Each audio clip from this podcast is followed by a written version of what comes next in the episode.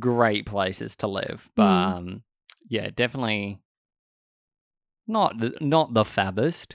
The fabbest. Yeah, because I mean, like, if you go to western suburbs, it kind of just goes like, it just goes more rural. It feels more rural the further you go.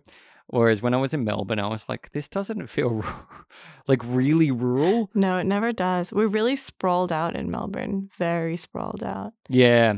Whereas I think Sydney is very dense, populous. It's like if you're not in the city, and it's weird. We have a class, like everyone says the class system's dead, but I'm like, everyone here is a little bit like snobby about where they live and what suburb. And I don't think that's ever going to phase, because my partner's family, they live in the Central Coast, which is like an hour drive from where we live. Yeah, the Central Coast is beautiful though. That's such a nice place to live. It's so nice. But yeah, every time like people would be like, oh, I live in the Central Coast, there's kind of like this Sydney pressure of just like, ugh, why don't you live there? And it's like, it's really nice. Like, why wouldn't you live there? Exactly. No, yeah, I think it's a funny. I mean, I guess I get that a little bit here. But I think people, it's almost like they don't know suburbs as much, so you can't really have that. But people know the main ones, like people know Brunswick and Fitzroy and Toorak and Brighton and. Yeah, whereas it feels like Fitzroy is just like. Everyone, if you don't know Fitzroy, you're just... Who are you? That's where you go when your friends come to town. You're like, I'll take you to Fitzroy. We'll go to the Naked for Satan. I mean, one of my friends lives in Brunswick, and every time I go there, I'm just like, oh, it's a bit like Newtown in Sydney. Yeah. Same with Fitzroy. Yeah, but I think Newtown has become, in my experience, traveling back and forth, Newtown has become more like... Fitzroy over the years. Yes. My experience has been that a lot of people who have gone to the Inner West in recent years are like, oh, well, this is more like Melbourne now. Yeah. So like the Inner West is like kind of like making up for, because I think Sydney never had that kind of environment until the Inner West has started to like expand and get more cafes and you know what the scary thing though is? Like you walk down a street and suddenly you're like, oh, I don't know where to get my coffee. Yeah. And everyone's standing around like 5 different cafes. And I'm like, how do you choose? Like, how do you know which one next to each other is going to be a good coffee? Because it's like, I remember growing up and everyone was like, there was one coffee shop, like, and you'd all accumulate around that place. And now it's like every second place. Is amazing. Is a coffee shop. It's a problem.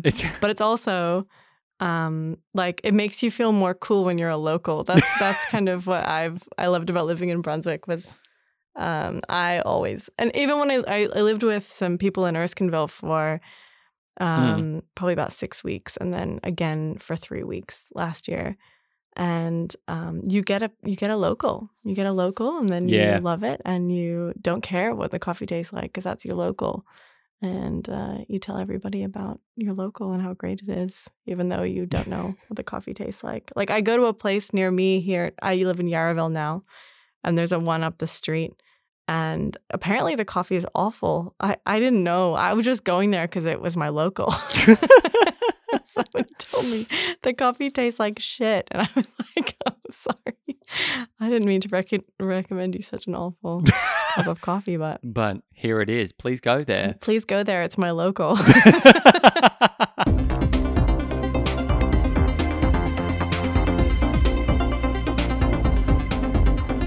This is the Things We Do podcast, a podcast about film, life, television, culture, mental health, and all that fun, jazzy stuff. Today I've got my special guest and friend, Jarita Winslow, all the way in Melbourne. Hello. Hi. Thanks for having me. No, thanks for coming on.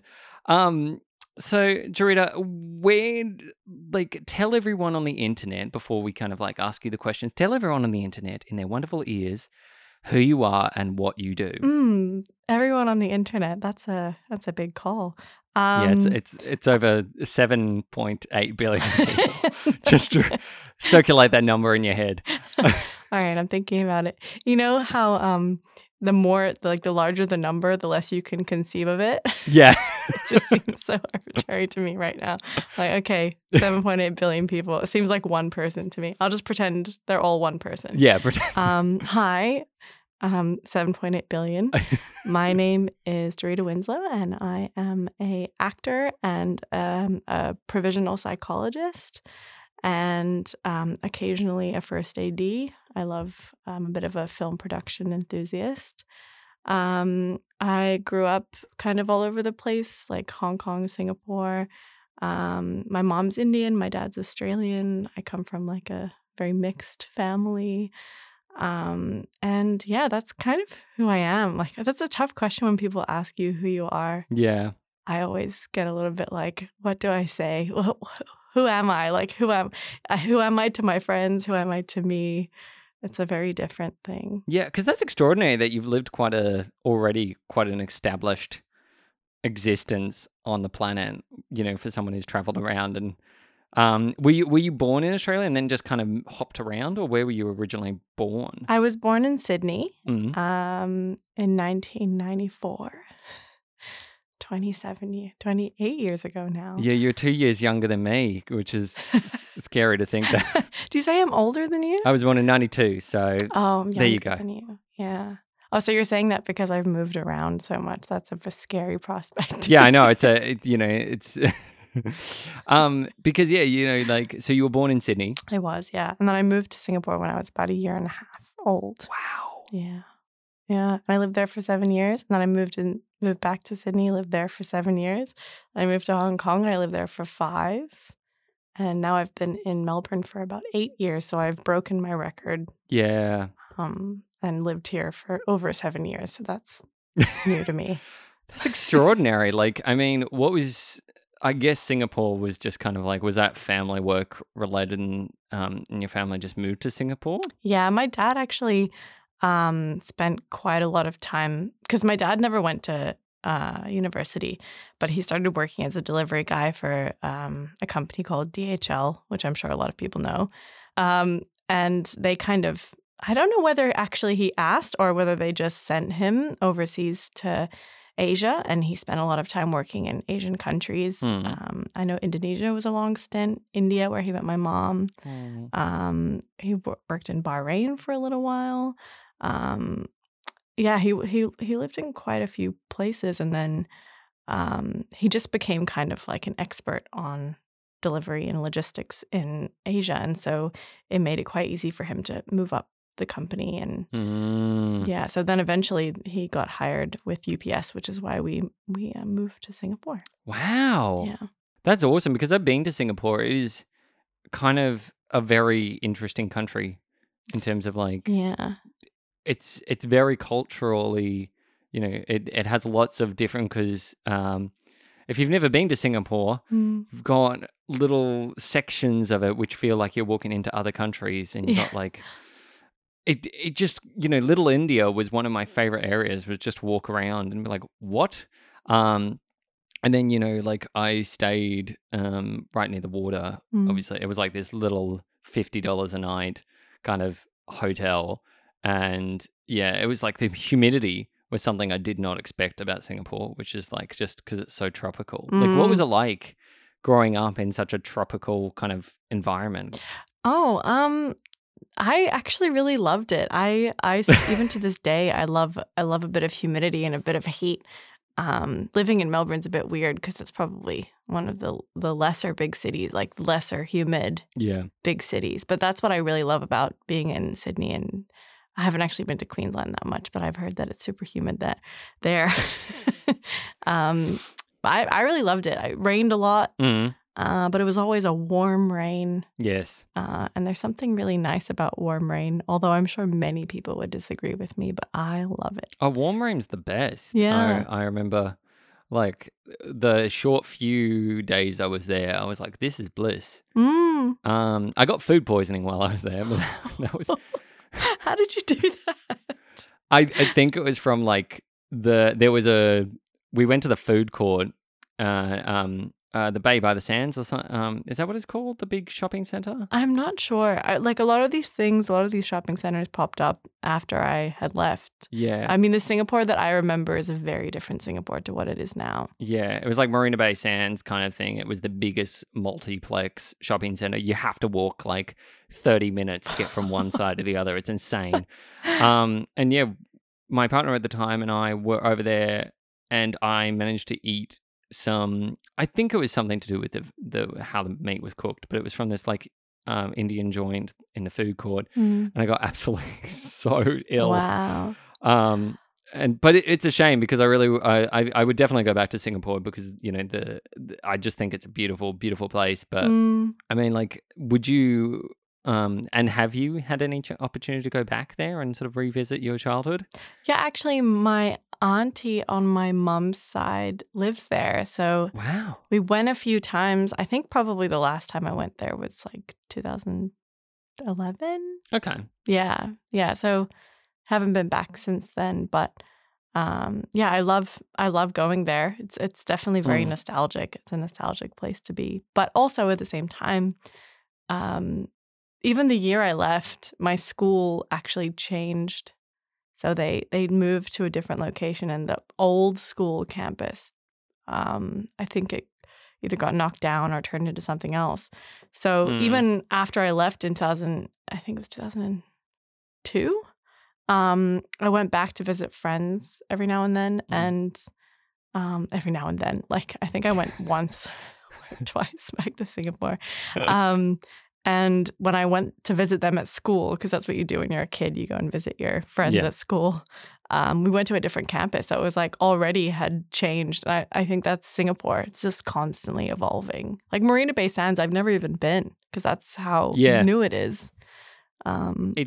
It definitely feels like more of a tourist attraction now than I think like an actual place where people live, because the locals you could automatically tell. I think one of the weirdest things though was nothing was open till 10 a.m. Like in terms of like like business does not start early. It's odd opening times in different countries. In Hong Kong, places stay open so late. Yeah. So late. That was a bit of a culture shock. Well, not really a culture shock, but it was different coming back to Australia where things close so early. Yeah, because it's like the IGA around the corner shuts at 7. I'm like, what if you need milk at 8? Yeah, like, and people like 7 doesn't give you a lot of time, right? Like you finish. No. Most people finish work at 5. Yeah, so that gives you 2 hours if you don't have to travel an hour to get home. So that's not a lot of time. And then the moment you get home, the last thing you want to do is leave. Like, exactly. It has to be convenient on your route. So once you've had your nap, your after work nap, after the hour-long travel home, you've only got like 30 minutes. That's a very stressful shop. I'm not a fan of a stressful shop. I want to take my time. You want to browse all of the collections. I love a good browse. During COVID, actually, that was one of the highlights of the week was going to the I mean, I'm sure we can all relate to just really enjoying being at the grocery store because you weren't in your house, you know? Yeah. I mean, the funny thing was when it was a law that you couldn't browse, like you had to know what you were going in for. And I would still browse. I'd be like, nah, just want to... Just not want to be home right now. Because we had, in Sydney, about 3 lockdowns in the end, which were quite long lockdowns. And I think it was interesting, though, because when we had the change of premiers, they just stopped caring about lockdowns and they were like, oh, well, I guess. I remember that, yeah. Because I actually, we'd had a lockdown here in Melbourne in June. Mm-hmm. I think it went for 3 weeks, and that was right during my exam period for my honors year in psych. And then I was like, oh, since I have this break, and the lockdowns ended, I'm going to go to Sydney. And I was planning to go to Sydney for 2 weeks, and I went there, and of course, when I was in Sydney, we went into lockdown. So then I got trapped actually. In Sydney for an extra week because I was like, if I go back, I'm going to have to go into isolation. Yeah. And what's worse, being here in lockdown or being there in isolation? So I stayed, and then ultimately it didn't make any sense. And luckily I went back because everybody ended up staying in lockdown after that for, God, what was it after that? Like another 6-7 weeks, 2 months? Yeah. It was an insane, I think it was like 2 months of lockdown. Like I know... Was it Shanghai at the moment is having their lockdown? Oh, you know, which is, it's You know, we're at the point in Australia where I feel like lockdown's a thing of the past. Well, you hope so, right? You hope so. I mean, we're done with close contacts having to isolate.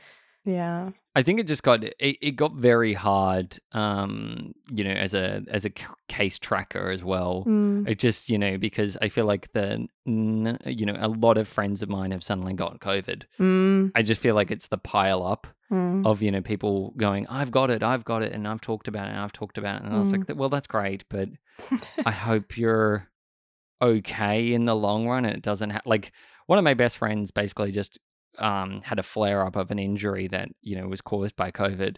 Oh. And so people come out of having COVID with, you know, things that they didn't realize was wrong with their body. Mm-hmm. And then suddenly it's just like it's caused a flare-up in whatever, you know, because they're being so ill. And, yeah, it's a very surreal thing because I've been to the city every day and I still haven't got it. And it's been over 2.5 years since, you know, this.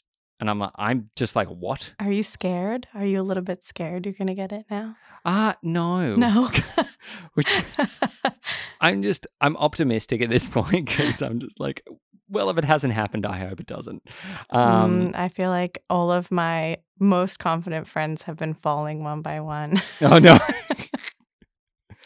Have you managed to avoid it as well? Oh, no, I got it. I got it hard. I got it on Christmas Day. Oh, yeah. Do you know where it came from? I do. So that night I had a few friends who were kind of like trapped in Melbourne, and they were having like a little dinner. I think it was like 8 of us. Mm. And they were like, "Oh, come!" And I think I remember being really hesitant about it because I was like, "Oh, I probably should stay with my family. Like I haven't." You know, like Christmas is like that one day of the year when we see everybody. But I was also like, oh, you know what? Like we've been in lockdown for such a long time. I just really want to see my friends. So I went to this party and everybody there got COVID. I think 2 people didn't, who were the people who were smoking. So they were outside the whole time and they didn't get it. They didn't get COVID. So it was just the rest of us who were inside the apartment who got it. And I think most of us got it pretty bad from memory. I was I didn't find out until 3 days after, and I had some friends actually down from Sydney to visit, and we were staying in a hotel together when I found out that I had it. And I thought I had just had a really bad hangover. I think it was like a really bad, my symptoms flared up the day after we had a really big night out, and I was pretty, I think a lot of Melbournians became quite irresponsible towards the end of last year. Yeah. Yeah, I'd say. Everyone kind of, lockdown fatigue really kicked in. And I remember my friends from Sydney saying, why did you continue to go out and see people before we came? Because like, you know, there was such a high risk. And I was like, it didn't even cross my mind to be conservative because I've literally spent the last 2 years in and out of lockdowns, like 6 lockdowns. Yeah. So I just threw caution to the wind and I suffered for it. I ended up spending New Year in lockdown. And my friends actually from Sydney had to lock down in a hotel room, pay for 4 extra days in this hotel room for 7 days with their television didn't have Netflix. They didn't have their laptops. So we actually watched every day at 12 o'clock, we would watch Hitch. So we'd watch Hitch every day, and now we know Hitch pretty much line by line, and it's a great memory to have that of my COVID times, I think. Yeah, I mean, like that just brings me back to the olden days when you had to wait for television. Yeah. Yeah, that's what they were doing. Actually, but it's new because it's also plus lockdown, right? So you have nothing else to do. So they just wait until they could watch Hitch every day. Oh my God. At least I had Netflix because I'd gone back to my auntie's place and isolated there. So I had other things, but all they had was Hitch. And I think actually The Pursuit of Happiness, but oh, yes. Very Will Smith oriented, which is kind of topical at the moment. Yes, I mean with the Oscars slap. The Oscar slap. Actually, I do want to ask your opinions. What's your thoughts on him getting banned? I am very much I have no tolerance for violence. I think that what he did was wrong on like a number of levels. I mean, I'm sure like this topic has been run into the ground on the internet. Yeah. I've seen so many people just like almost creating summaries of all the different opinions on this topic. But I don't know. I think it was appropriate to be banned, but I'm not sure. I feel like that's probably the best way to discipline that behavior. But also, like, isn't it a criminal? Like, he assaulted somebody. Yes. Like, should we be banning him or should he be being arrested? Like, what? Is it not extreme enough, you know, to, like, get up on stage and, like, if some random person did that, if you think about it from that perspective, if it wasn't Will Smith, if it was just some security guard, he'd be arrested for sure. Yeah. But because it was Will Smith, he's not arrested. He's just banned from the Oscars. I mean, and it's interesting as well because it's like, I think that like that goes to the power of Hollywood and you know the corrupt side of it, which is just no matter what you do, you still get your awards or you get to, you know, the fact that they've asked him to give it back. Yeah. I just think, I'm like, okay, ask the same of Roman Polanski, ask the same of Harvey Weinstein. Just, yeah, it's a weird connection because it doesn't have anything to do with the award. No. It's a separate issue. And it seems weird to be like, give back your award. It's like he should still get the award because the award, I mean, actually, I don't know. I don't even know how to talk about it because I'm like, it's like, you shouldn't reward somebody for that behavior. No. But the award almost seems like he'd already won it. It was irrelevant to the event. It was just the timing of it. It was like the timing of the slap had already happened. So whereas if the slap had happened afterwards, I think it would have been less, you know, because it was all to do with the speech, which was, I'm sorry about my behavior and everything. And, you know, like, I think it also just, you know, like, the shock to everyone, and I think, you know, in Chris Rock's favor, you know, handled it very well in response to that, very professionally. But, you know, like, obviously, yeah, there had already been underlining feud between them, and that was irrelevant to the people at the Oscars. And it's behavior like that if you don't tolerate on set, then why do you tolerate it at a formal awards ceremony? Like, it's just things like that where it's just the tolerating of behaviors kind of goes out the window. It always applies to whatever they want to do at the time. And I guess because that was also a live broadcast. Yeah. Like, it made it quite hard for them to immediately filter and go, this is a completely bad scenario that we need to, you know, put up a message board and say, you know, sorry for emergency distribution or anything like that. Yeah. You know, technical issues. But no, they just kind of kept rolling with it. I think they were also, I think on the Oscars end, I think none of them knew what to do because I don't think anything had like that really happened in such a long time. Yeah, I don't think that's happened. Has it happened? Has that happened before? Do you know? No, I don't think anyone's actually officially ever assaulted someone live at an Academy Awards. Yeah, I did. I can't remember who it was, but somebody did say that Chris Rock was consulted about what to do, and he actually said, "Don't remove Will Smith." So that was one. I don't know. I guess like. Side of the story, but I don't know how it did that. Information didn't come actually from Chris Rock, so that could also be a misinterpretation. I don't know. These situations are so difficult to, I don't know. Like, it's all coming through the television, and it's all coming through the opinions that you're hearing, and it's all coming through the people who watched it and regurgitated it back. It's like, obviously that assault did happen, but what the behind the scenes are and what the people involved are experiencing is like, so like we don't have much access to that. No. I love it how much you're psychoanalyzing all these people as well. That's my job. You're like, this is what I do. These are the things that I do. I did it. I said the name of the show. I love it. I mean, like, it's so accurate as well, because I feel like I 100% agree with that. And it's like the slice of life things, because no matter what we say, I don't know if you necessarily agree with this, but I feel like we are, as human beings, constantly changing. Like, we're constantly learning from our mistakes and our past experiences. And the thing I always say to people is, you can always do better.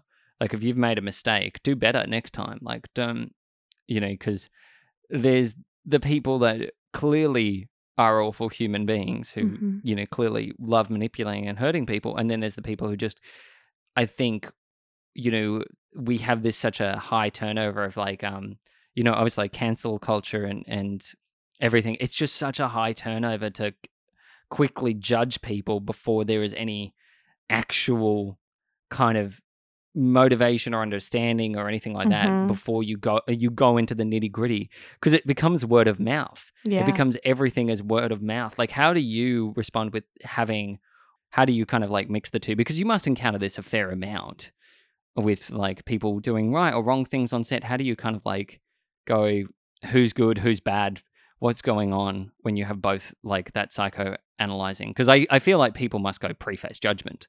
I think something that's happened since I started my master's degree is I've become a lot less generally.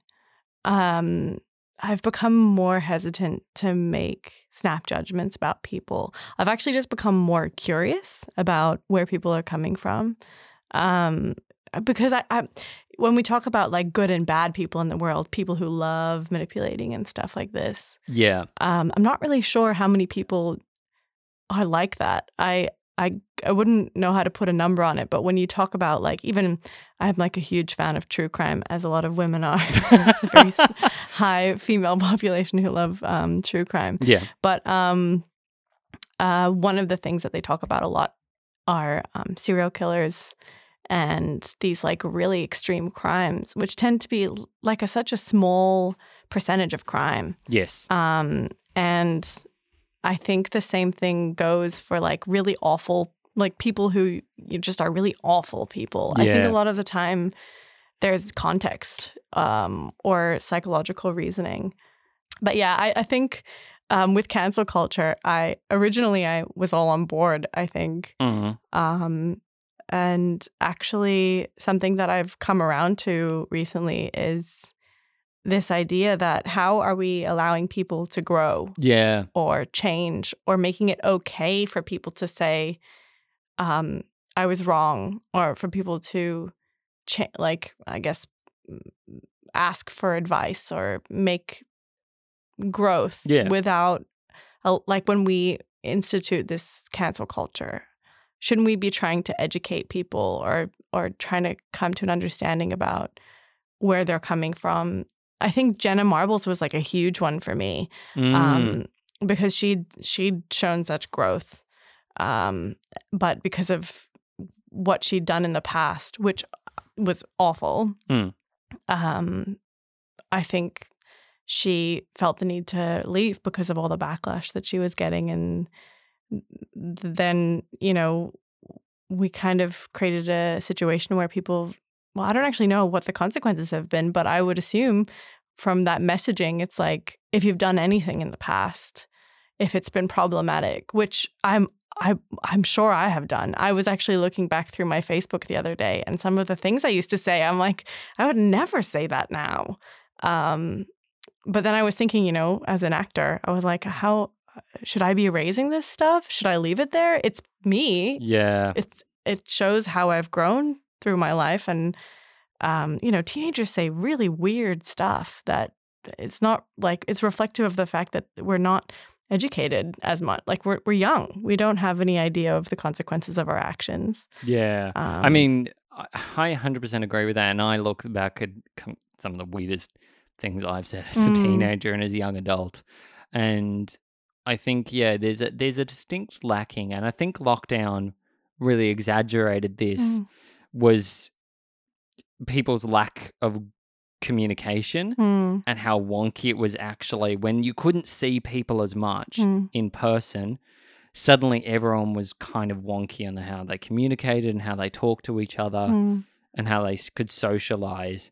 I think people had some really negative effects of lockdown. Like, obviously, some people I know completely I don't talk to anymore. And mostly because some of them pushed away. They went into, complete, like, I don't want to know anyone and, I really want to uproot my life and change everything. And other people just fell off the map, but I think it's interesting because I feel like lockdown in particular and this sort of, this sort of hiding away culture really became kind of a little bit, and I think people stopped accepting their flaws and owning their flaws. Because, I mean, like, some of the things,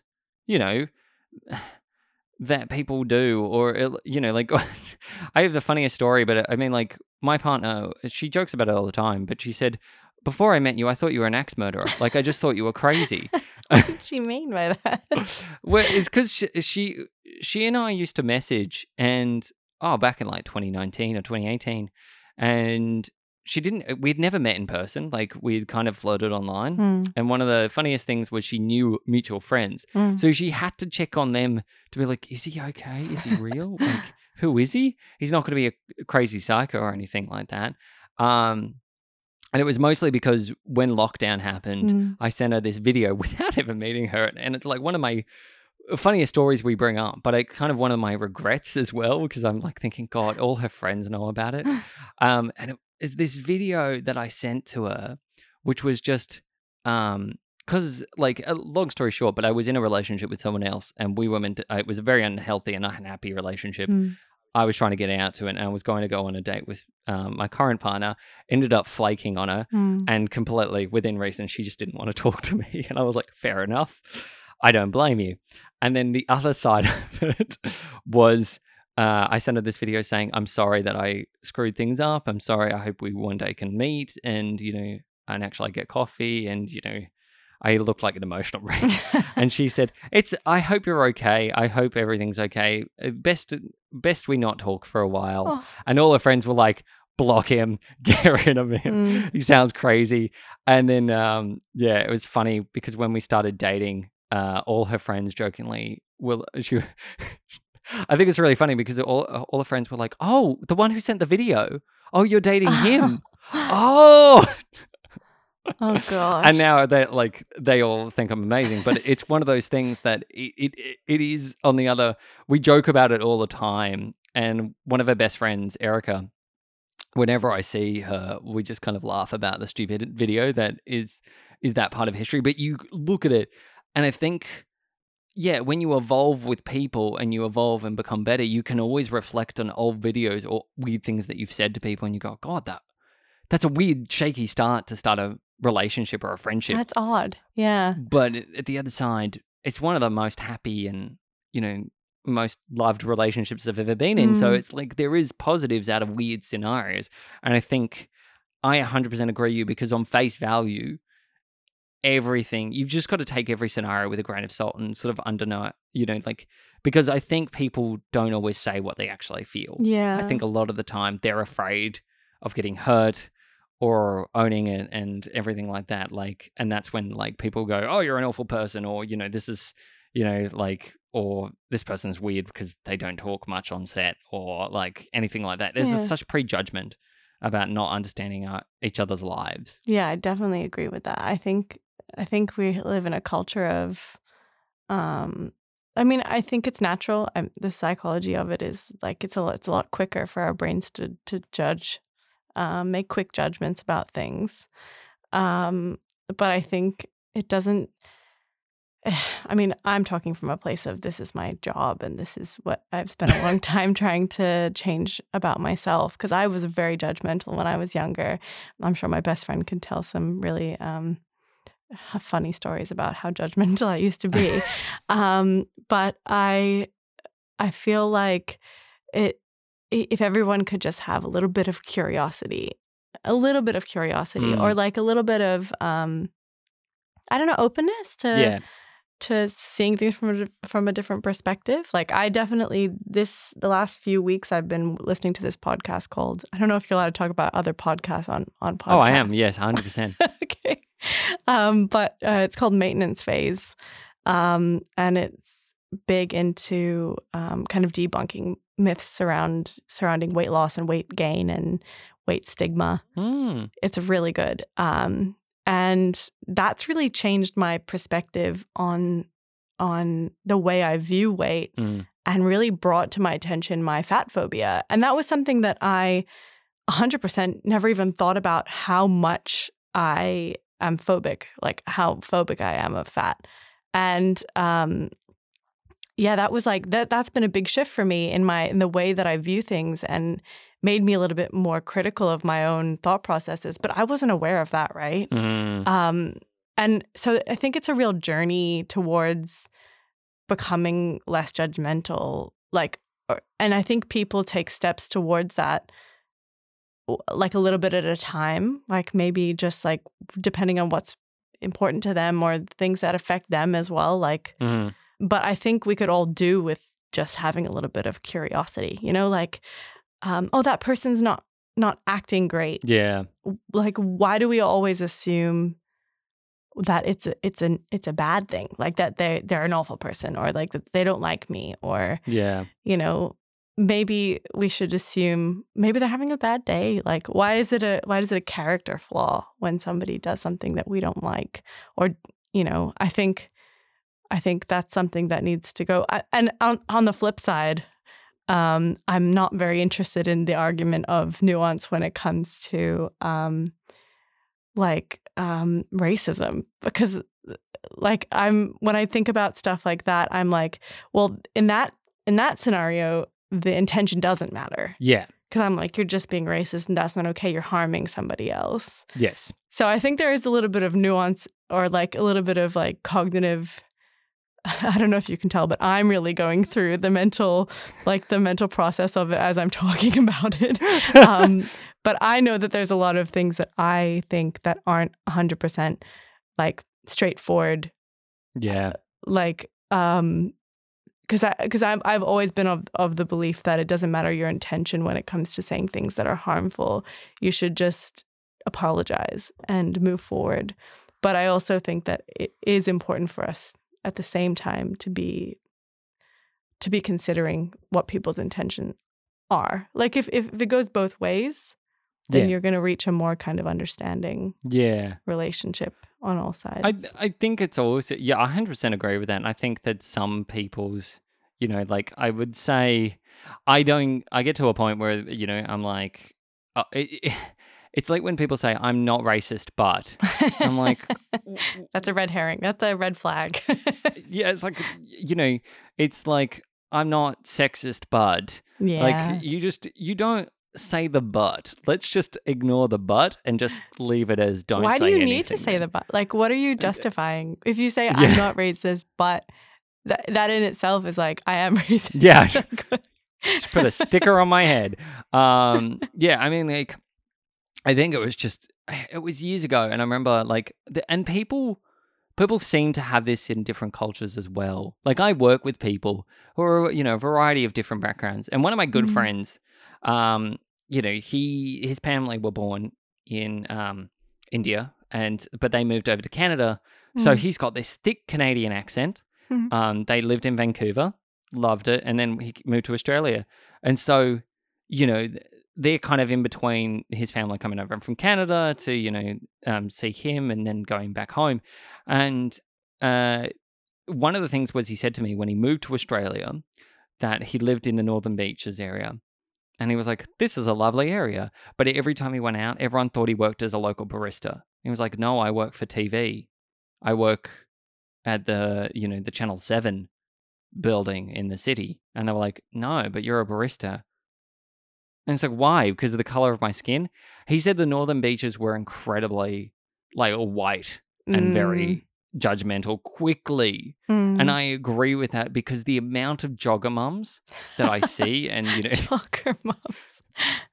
It's my favorite. But, I, you know, like my partner and I, we went to Avalon and I was just like, God, there's so many rich people Then I'm like, there's a certain kind of class system. And I mean, like, I think also that, you know, the shoes on the other foot, don't judge people too harshly, but there are people who just clearly have grown up in a world where they're so privileged that they just think that anyone different doesn't live in their area. And it's like, well, everyone of any background could be a good social economic, you know, situation. So it's not a like issue, and it shouldn't be an issue for you. But apparently people like to make it an issue. And I think that was one situation that was just like, he knows so much about Australian politics and everything, but he still encounters like day-to-day racism and just things like that by the color of his skin, even though that, like, he can get away with it on the phone when we talk to people overseas because he sounds Canadian. So everyone, I assume, thinks he's white. Yeah. Does that something, you know, like, do people automatically assume stuff about your name when you come in, or, you know, the... I was wondering this the other day. I was like, if I put a different name on a job application, would I get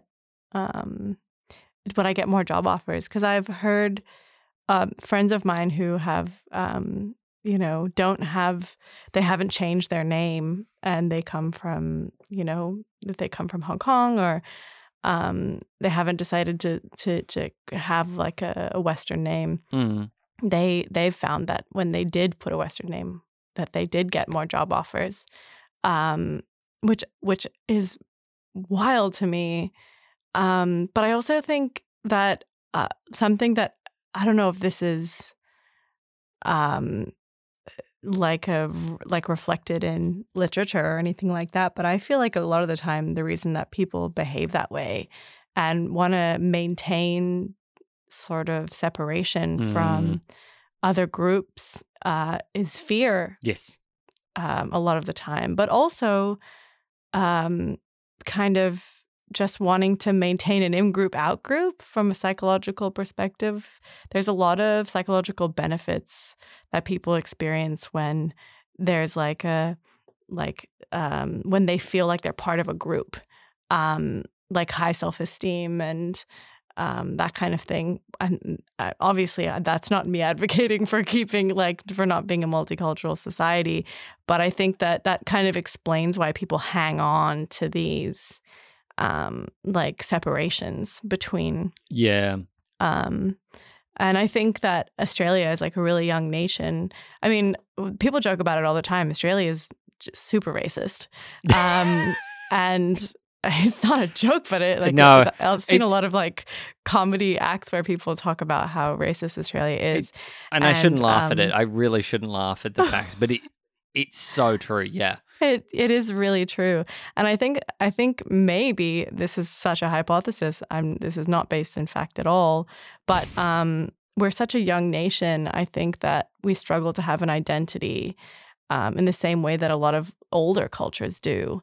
And I think that maybe that, you know, there's like a lack, because we're so multicultural, I think people tend to try to hang on for dear life to things that separate us as a nation. Yeah. So that could be feeding a little bit why we have such a racism problem here in Australia. Yeah, it's a bit of a sad fact, isn't it? Like that. Yeah. People have to experience, like, when people come over here, you have to almost warn them. Like, if they're not white, you're like, hey, watch out. Yeah, if you have a slightly different name or you don't sound like an Anglo-Saxon person, you are screwed. And if you also have any variations in skin color, good luck. Yeah, good luck. Have a good time. And I think that's also the thing that comes up a lot, which is white passing, which I find such an interesting debate. Because then, I mean, I have friends who are white passing, and that is... like they just don't, acknowledge, or I think that, you know, that own level of, they're just like, oh yeah, no, that I don't want to talk about like that, you know, or say that I'm, you know, a different colored skin or anything like that, or, you know, even though it's like you can clearly see a slight tan, but they're like, no, I'm not a person of color. Then I was like, well, you technically, to some degree, you are. Like, to some degree, but I think people just go, I don't want to take that away from actually people who are dark-skinned or, like Indigenous Australians, like they don't want to take that away from them. And I'm like, but that's not taking away power. It's just being like what that definition should actually mean, which is people of color and, you know, and technically like, look, people who are white are technically, you know, pink. So it's like we're pink. Yeah, we're pink. Like, I mean, does that kind of something to you as well sort of go into that whole like white passing stuff? Does that affect you as well? Oh, definitely. I think about this actually. I've been thinking about this quite a bit because my mom's Indian and she's not white passing, but me and my siblings definitely are. My younger sister probably a little bit less than I am. But I'm 100% white passing. Like if I tell people I'm Indian, they are shocked and sometimes deny it. They say, no, I don't believe you. You're tricking me, which is a weird thing to say to somebody when they tell you that, you know, like why would someone pretend to be, it's a weird thing to say to someone. But I definitely feel when people ask me about what it's like to be white passing, I say it's complicated. Yeah. Like I feel like I don't experience racism myself, but I've watched racism through my family and been told about racism through my mom's experience and understood the way that impacts us and impacted her. So it's not as straightforward as just saying, you know, I'm not. But I definitely don't feel I have the right to speak about experiences of racism within Australia or what that's like. Yeah, I don't know. My sister probably would have more to say. I feel like she looks a little bit, I would say she looks a bit Persian actually. Really? She's like got all the Indian features, but she's as pale as I am, I'd say. My younger brother has all the white features, but it's very dark. So it's an interesting mix, Indian and Australian. You get a real mix of people. Yeah. Presenting how they present. Yeah, it's interesting. My older brother has Down syndrome, so it would be interesting to see what. You know, like, because Down syndrome comes with particular physical characteristics. Yes. So I can't really tell. Like, I think he's just darker. He's the darkest, I think, of the kids in terms of skin color. I mean, do you feel... I mean, it's interesting because, yeah, like I recently, not that long ago, did a charity video for one of Sydney's Down syndrome communities, which is cool. Up in, like... Ingleburn Way, and that was the most eye-opening thing about that as well. Do you feel like, you know, that people don't understand a lot about, you know, your brother's condition, or do you feel like you like educate people a bit on it? Oh my gosh! Oh wow, we're really delving. We've talked a lot about stuff. Sorry, did you not expect these questions? I wasn't sure. I wasn't really sure. But, you know, here we go. I feel like I don't actually talk that much to people about my brother. It's kind of like something that comes up when we talk about my family. But obviously it's affected my entire life from birth because he's my older brother. But I don't know. I haven't really been around him the last since I moved out of home in 2013. So that's like about almost 9 years ago. But they moved back here in 2017. So I've seen a little bit more of him recently. But yeah, I do try and educate people, but people aren't. I think where the education comes in the most is when people use offensive terms, like the R word, which I don't like to say. Yes. No. So I try really hard to be like, hey, that's not an okay term. I don't know whether my brother would understand it, but I don't think he would like it if he did. But yeah, I don't know whether I've ever actually sat down with someone and been like, here's what Down syndrome is, because I feel like a lot of people know. At least people that I know what Down syndrome is. When I say, oh, my brother has Down syndrome, they say, oh, okay. I think the only thing I can really speak to in that is like how it's affected my life. Yeah. And if anything, I think it's just made me a more like having a brother with Down syndrome and experiencing growing up with someone who is so different has just made me a much more compassionate, empathetic person. Yeah. I think it's the reason I want to be a psychologist. Yeah. Well, that I am actually. Sorry. You're not just being one. You are one. It's very recent. So I recently got registered as a prop psych. So I'm. So there you go. Yeah. Registered psych. Registered. Yeah. Registered provisional. I have to say provisional psychologist. Yes. There you go. I mean, like, I also think that one of the things that Down syndrome happens to, you know, because it does come with occasionally you do see physical notifications. Like it does come with like either, you know, you don't notice at all or there can be quite big physical characteristics. Mm-hmm. And I think one of the things, like one of my really good friends, his 2-year-old has Down syndrome and cutest little baby so ever. Sweet. I'm absolutely so proud of him. And I think one of the things was, you know, just really kind of sitting down with him and just going, you know, the slow development. And, you know, I was like, you know, learning to walk and, you know, using sign language at home and doing the little things to kind of give him, you know, as much like understanding and like helping his brain just develop. And I think it's really interesting because I grew up with ADHD and epilepsy. So I think when people tell me of these things, I already have a compassionate and understanding side because I, you know, like if you, in the 90s, if you had any prognosis, whether you had like autism or, you know, like, you know, you had Down syndrome or anything like that. And especially, you know, if you were just any way indifferent, people would automatically use the R word. They would just be like, you are automatically different and therefore, you know, because I feel like the problem I find with society as well, and it's like the selective smart students or, you know, the selective special kids. It's just like, what about that? Like, why don't you have this, you know, understanding across the board of just everyone's different and, you know, that is the curriculum and not everyone's going to learn the same.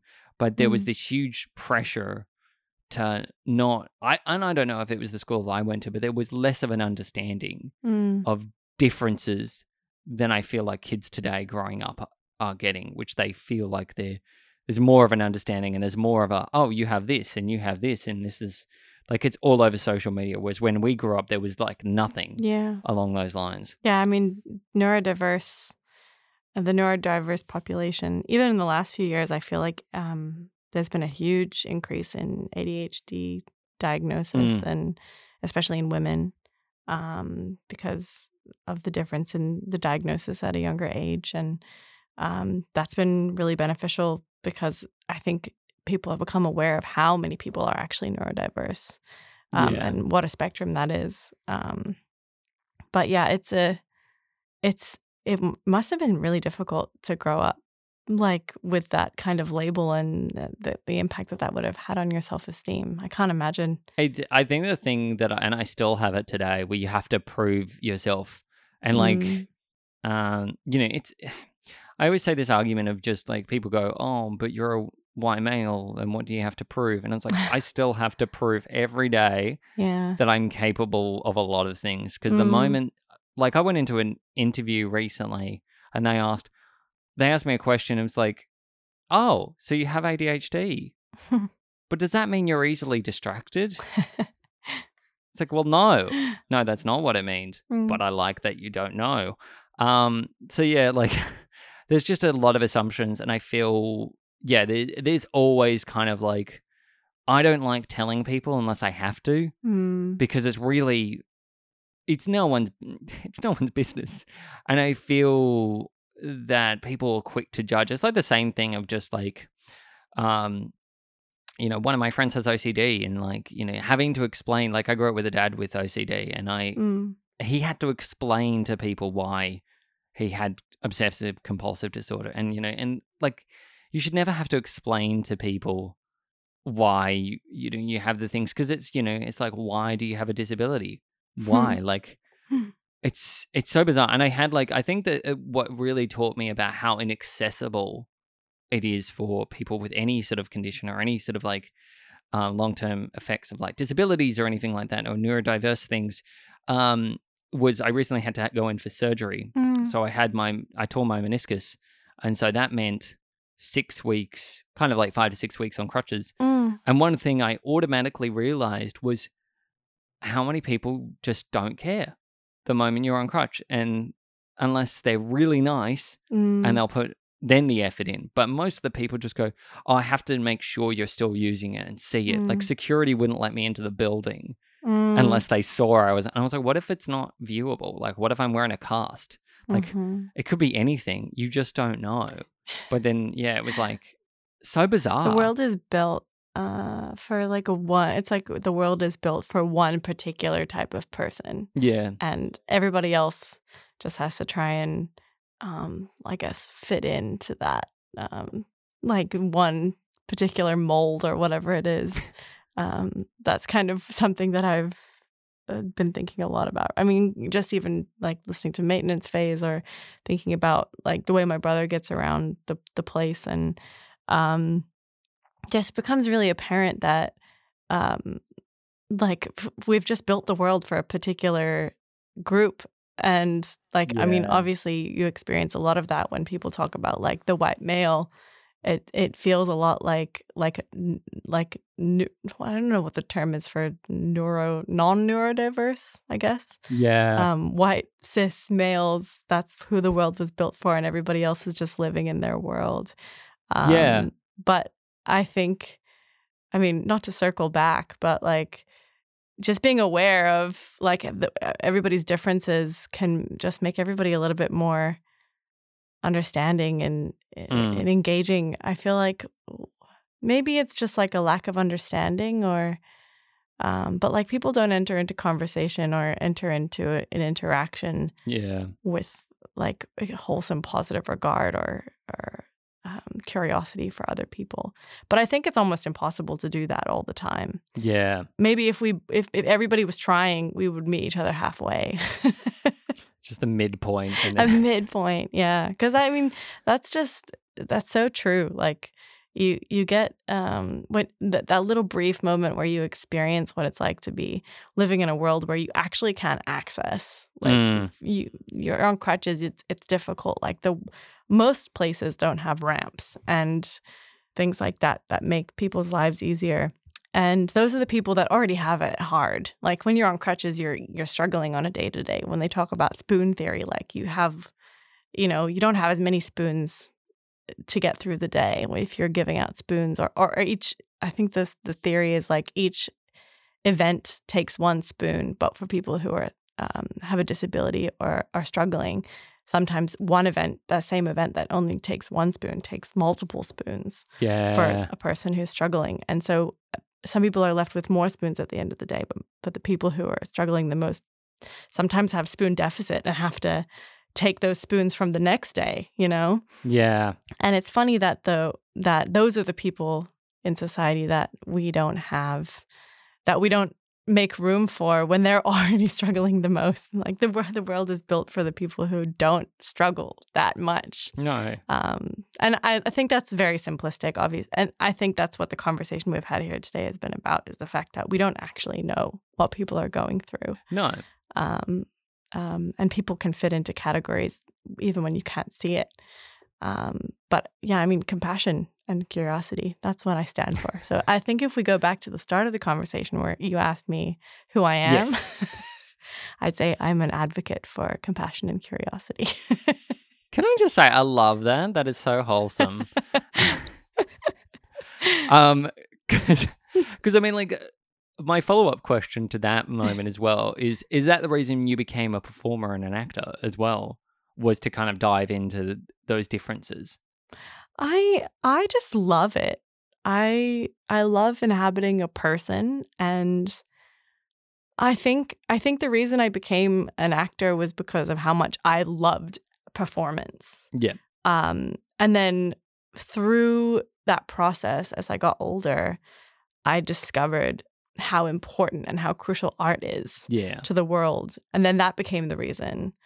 And then through COVID, I think I realized that I have a lot more urgency to my need to help people on a daily basis. And I think helping people through acting is very real, 100%. Like, you think about getting through COVID without Netflix or like viewing any of the art that we did. Like, that's what made it bearable. Mm. But I think for me, it felt a lot more in the future. Like, if I'm going to do a project that helps people, or, you know, maybe one person would see a small project that I'd done and be helped by it, or I could write something that was helpful to people. Mm. But that was all, it felt like it was in the future, and I wanted to help people like right now and daily.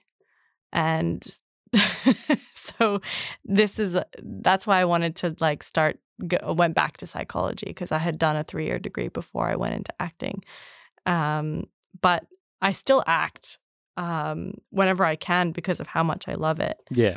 But yeah, I think it's not as easy as saying acting doesn't help people and psych does. Yeah. I think it's just like I wanted to help people every single day in a way that I could see or felt more tangible to me. Yeah. Because the help that I mean, acting is such a hard career, hey? I mean, we talk about this all the time. It's so difficult. Yeah. Such a difficult career. You've got to, it's almost like you're running on the power of your mental strength all the time. Mm. You're holding yourself up by working on yourself and working on your self-belief and building goals for yourself and setting goals and moving towards those. And I think that being an actor is such a commendable career. I really do. Mm. I sometimes feel like I gave up by not having it as my solo career, but I also think that that's also a very mean thing to say to myself. But I think that I think also life doesn't have to be like you have one thing or the other. Yeah. You can try and do all the things that you love, and it's also, life's not that short. Like, it is short, but we can find ways to do as much as we can within that time. We don't have to set these arbitrary limitations for ourselves. Yeah. And obviously that's coming from me as like someone who's privileged enough to have the luxury of time, and you know, I'm like living in a society where I can get help to study, for example. Like, I can get funding from the government, and so that allows me to take time off to act while I'm also studying. Mm. But I think that within this society and within my group of people, I think we set a lot of like mental limitations. I'm too old to dabble in acting while I'm doing this, or, you know, I don't have enough time. It's like, you know, it doesn't need to be that way. It doesn't have to be like I do this one thing. And I think things are changing. People have multiple careers these days, or they change careers. Yeah. Over and over again.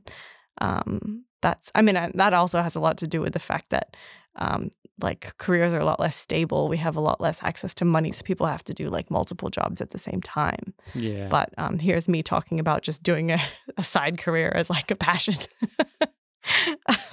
when people are like struggling to have, you know, that when people have to have two jobs. Not that I don't have two jobs. I'm also doing hospitality.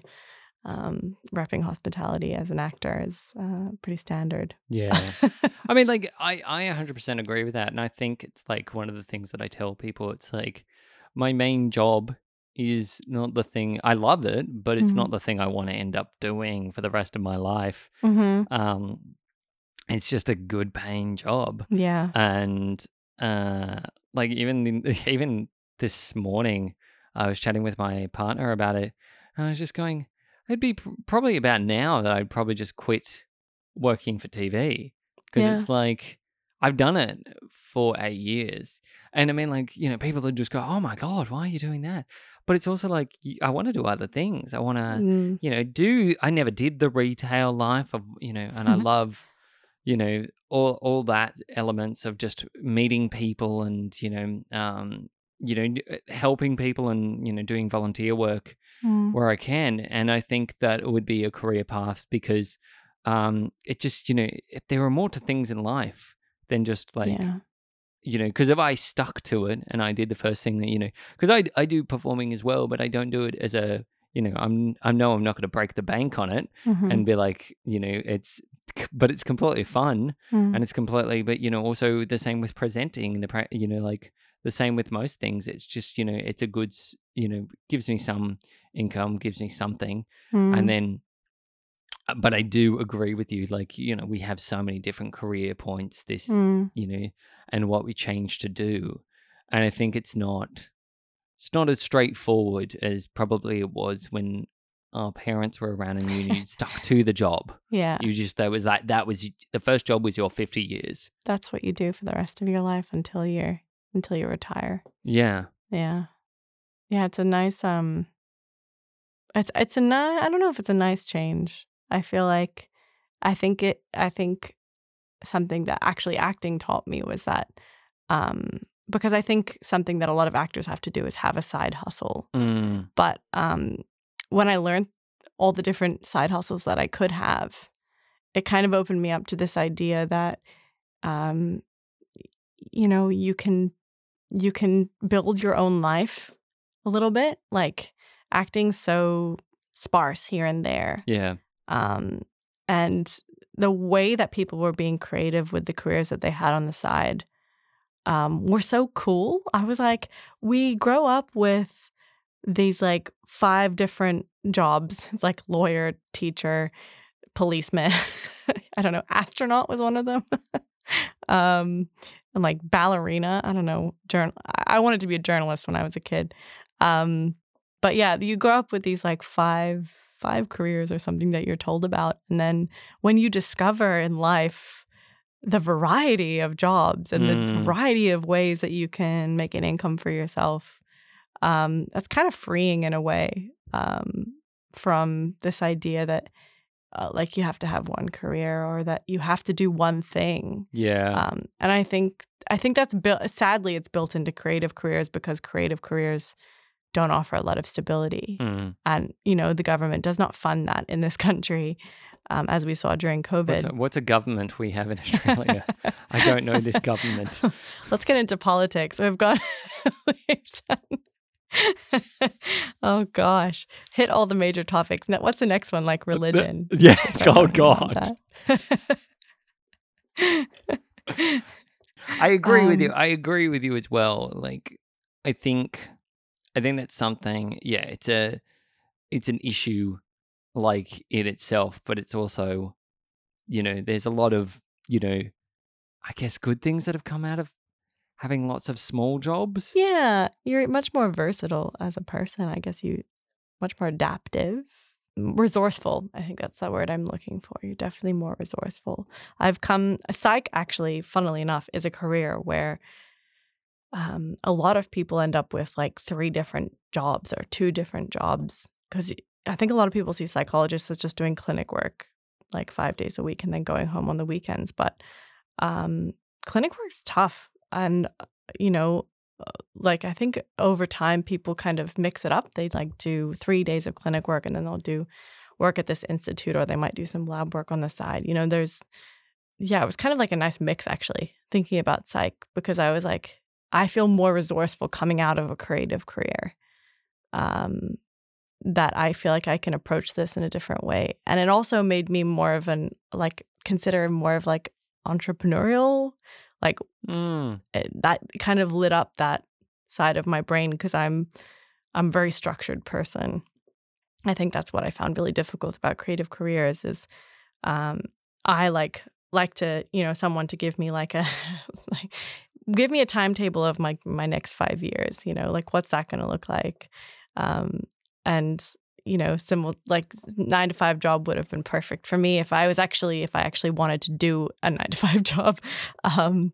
But, you know, I think that taught me that the career taught me that it's actually okay. And there's actually so much fun, and not fun, but like there's so much more out there. Yeah. Variety, I should say, in life. It doesn't have to be so structured for it to be, not like meaningful, but like it doesn't have to be scary. That's what I'm trying to say. It doesn't have to be scary to not have structure or to be entrepreneurial. Like it taught me so much. I'm really grateful for those years that I pursued acting. So if you want to pursue a creative career, I'd say go for it. It's not that scary. It's a big shift, but it's like one of the best things I ever did. That's the best thing as well. Like, I mean, also it's interesting that you say all that, because do you think where do you see yourself in the next 10 years? Like, where do you see that trajectory for yourself? I think I've let go of it. I think there would have been a time in my life when I would have had a 5-year, 10-year plan. But I think one of the things that I've learned is that you can have a basic kind of idea of where you're going, but you shouldn't be wedded to that. Yeah. I'm waiting a little bit until the end of this year to get a better sense of where my passions lie within psychology. Yeah. I'm very interested in like couples therapy and forensic psychology and family therapy. And couples therapy, family therapy, similar domain. Forensic psychology is like all the way over here. So, I could, once I decide on that, it'll be much easier to set a 5-year plan. But I'm actually okay with not having that plan. Yeah. Because I feel like the last 2 years have not been conducive to anybody's 5-year plan. And sometimes that's great to have a shake up. But I'm a little bit hesitant to set some boundaries right now. Yeah. I think I just want to be open to what's going to happen and go with that. I still have my agents. I'm still doing auditions at the same time. Yeah. But yeah, who knows? Who really knows? 5 to 10 years. My gosh. I want to live overseas at some point. That's something that I definitely want to do. Oh, really? Hopefully. Yeah. Yeah. I mean, like, what would you say if I asked you what's your 5 to 10 year plan? That's a... Throw the question right back at me. To be honest, probably the one thing definitely is probably to have a family. Oh, okay. But live overseas is another one. Mm. And I mean, like, just... Yeah, I don't know. It would be definitely, consider stuff like into, things that I'm passionate about now and doing them as main source of income, but also just living a very happy and healthy life. But I'm like you. I just can't make long-term plans unless it's within the year. And it's just everything that's happened in my life, it's kind of always just happened, and it's either good or bad. I think, It's just a funny world, and I think that I've just got to be grateful for every moment that is good in it all, because life is long and life is short, and depending on which end of it is you're at, and from my perspective, there's just a lot of things I'm very grateful for, and I'm grateful for my family, for my friends, and the support network that I have, but as well as just the career and life that I've had. And I think whatever shape and form that takes in the future will be the exciting thing. Like, I'm like you, I just don't know. I've got little goals, but I mean, like, every year I set up a goal and it changes. Totally. I think I have a lot of short-term goals. Yeah. I think actually when you're talking about like being grateful and that kind of thing, I think a lot of that reminded me that a lot of my goals probably focus a little bit more on my self-development or being closer to my values. And where that takes me, I don't really mind. But it's been a big couple years of self-growth and development for me. And yeah, like last year, that was a lot of it was being grateful on a daily basis for the little things. And this year it's been more towards like How close will I be to being more courageous in the next year? Or how close will I be towards people pleasing less in the next, year or that kind of thing? And that doesn't mean that I'm waiting. I'm not like, life's on hold until I can finish these behaviors. But yeah, that seems like a more tangible goal alongside like finishing my master's or, doing my internship next year. Or, I think it's good to have goals.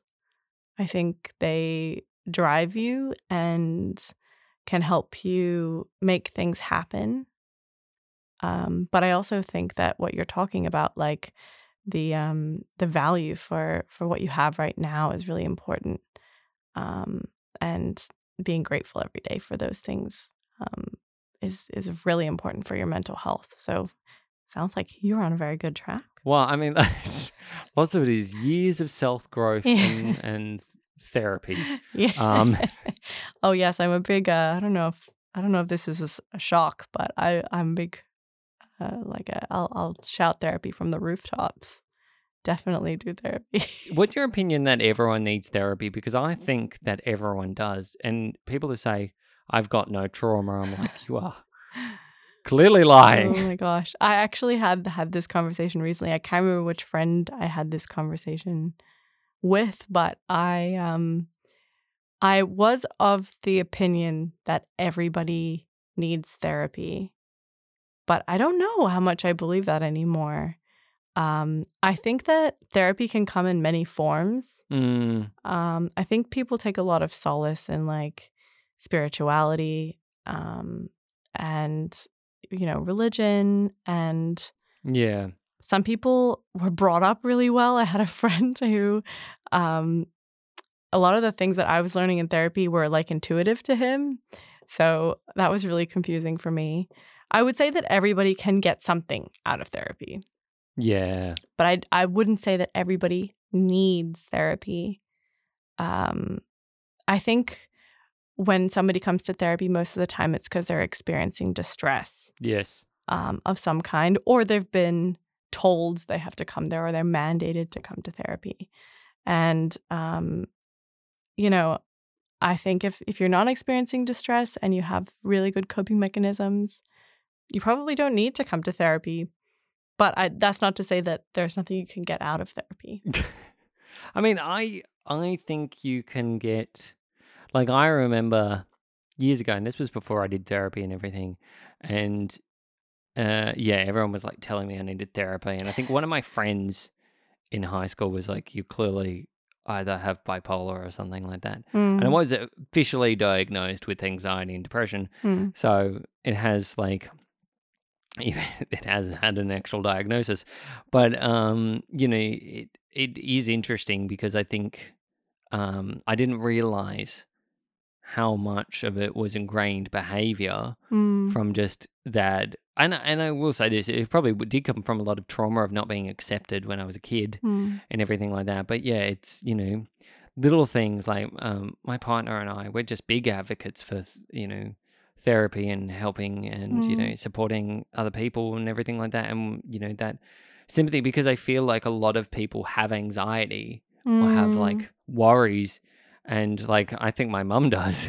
I've worked that out recently. I'm like, oh, you are an anxious person. Mm-hmm. But she'll never say it. She, she probably won't even acknowledge it. But it is interesting because I think when there are some people who I definitely think don't need therapy, I do think that as well. And I think they can actually get through life with, just doing things through spiritual, meditation or however they choose. But I also think that some people just dismiss therapy as an option. And I think definitely that kind of to me is crazy. Yeah. Because I'm like, it was so beneficial for me. It's a tough, it's tough to get people, because therapy is not beneficial if you don't want to be there. In my opinion, you can't give somebody therapy if they're not, not in terms of interventions. You can't start implementing intervention at like a proper, like there's the different types of therapy, like CBT, narrative therapy level, you'll be at the very start. If somebody doesn't want to be there and if somebody's not interested and they're not ready to change, you'll be doing basic therapy, like just kind of, oh, that sounds difficult. Tell me more about that for like sessions and sessions and sessions, because they won't want to, there's no use for it. So no, I think there is a long way to go in terms of getting therapy to be less like a taboo thing to talk about. Yeah. Or to do. I know definitely in my circles of friends, people are very casual about therapy.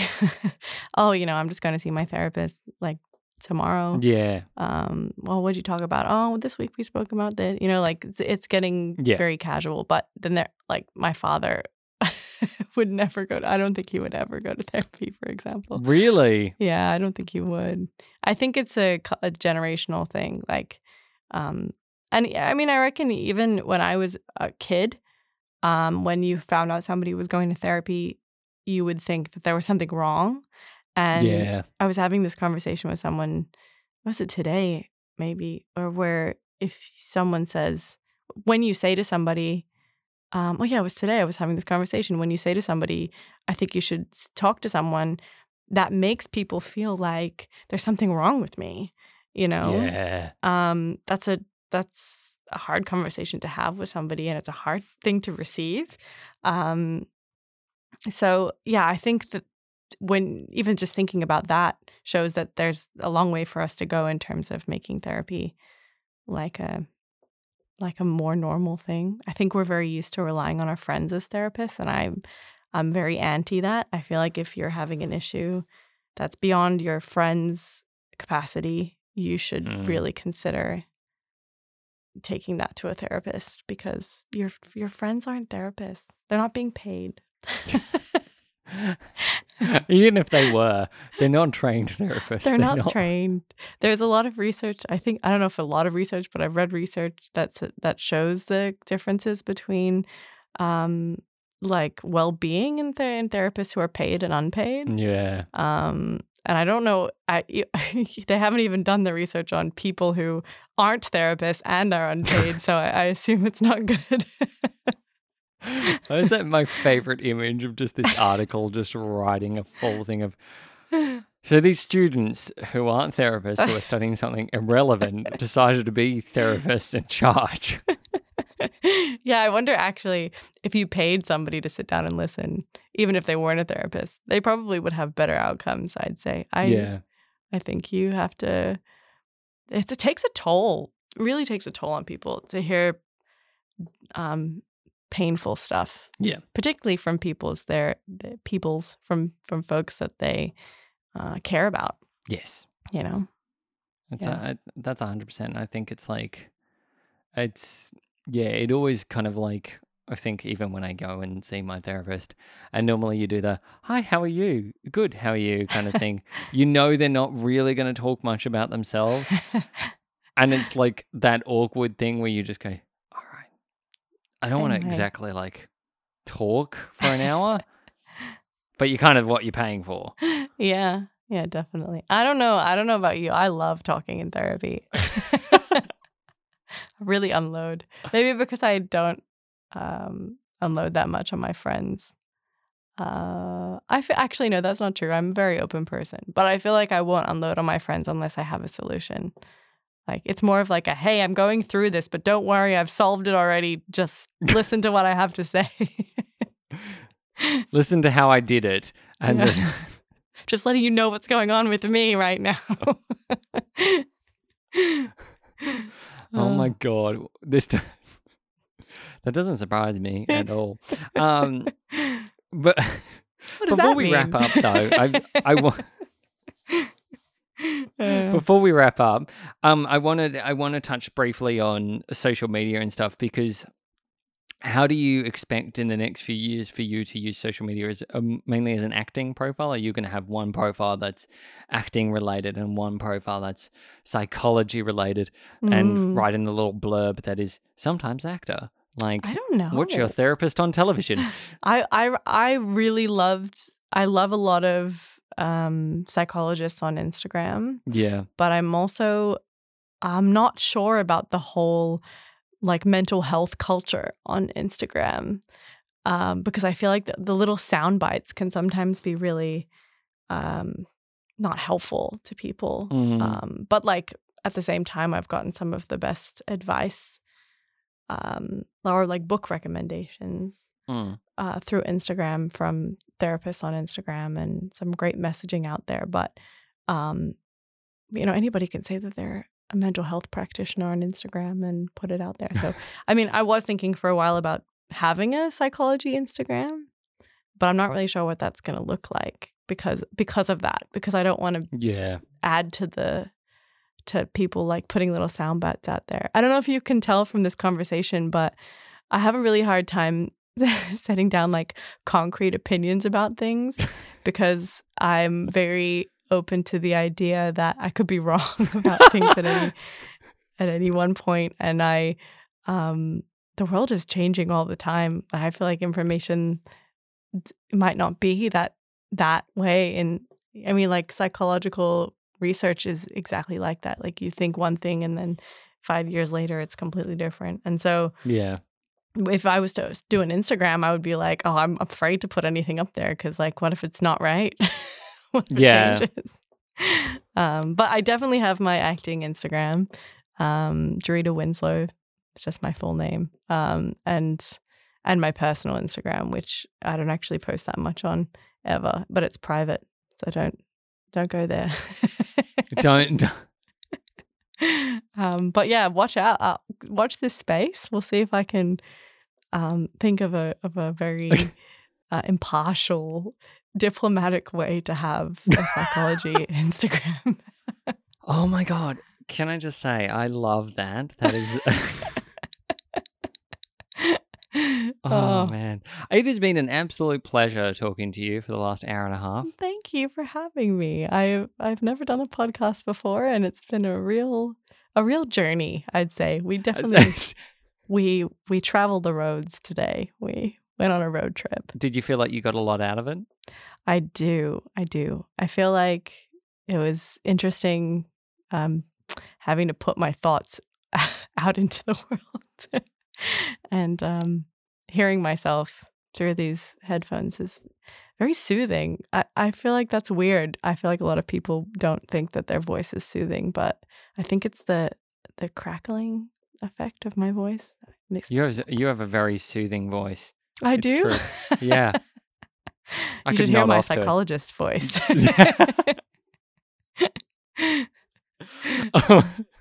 Oh, my Lord. But Jarita, thank you so much. It was an absolute pleasure. Thank you for having me on the Anytime. Things We Do podcast. On the Things We Do.